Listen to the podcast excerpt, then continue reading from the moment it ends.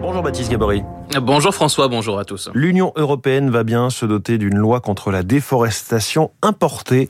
Un accord a été trouvé cette nuit entre les États membres et le Parlement européen.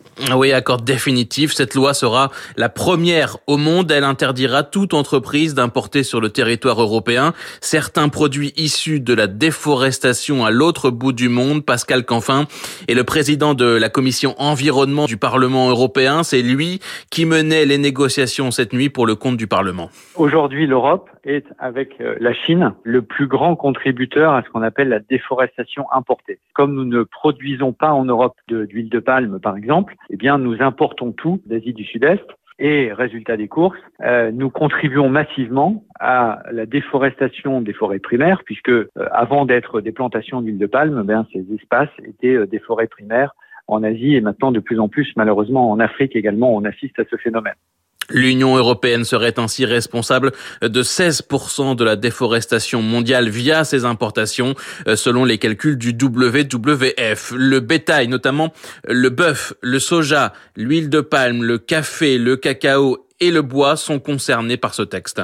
Lorsque nous achèterons ces produits, par exemple euh, du café, euh, nous aurons la certitude qu'il n'aura pas contribué à la déforestation ont été ajoutés à cette liste cette nuit le caoutchouc, dont la production menace notamment les forêts d'Afrique de l'Ouest, et le charbon de bois. Le texte concerne évidemment la déforestation dans les forêts du monde entier, mais la Commission européenne devra évaluer un an après l'entrée en vigueur de la loi s'il faut élargir le texte à d'autres écosystèmes. C'est un enjeu majeur. Le Parlement européen, comme les ONG, demandait d'inclure d'autres écosystèmes boisés comme les savanes du Cerrado en Amérique du Sud. Éric Moranval est chargé de campagne forêt à Greenpeace France. Le Cerrado, c'est un écosystème très grand, grand comme euh, la moitié de l'Union européenne, qui est aujourd'hui euh, détruit euh, pour la culture du soja et pour faire paître des bovins notamment. Il faut savoir que cet immense écosystème qui est situé au sud du Brésil est recouvert à peu près à 10% par des champs de soja. Et c'est un écosystème très précieux sur lequel aussi il y a des communautés autochtones qui, qui vivent et qui sont menacées aussi directement par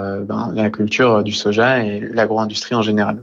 Il faut donc l'inclure à ce texte, selon lui, comme d'ailleurs euh, toutes les terres boisées. Ça recoupe beaucoup d'écosystèmes dans le monde. On parle beaucoup du Cerrado parce que c'est au Cerrado que nos importations euh, de soja notamment sont les plus destructrices pour ce type d'écosystème. On trouve aussi des autres terres boisées en Afrique, même en Europe d'ailleurs, qui seraient concernées du coup à travers ce règlement européen.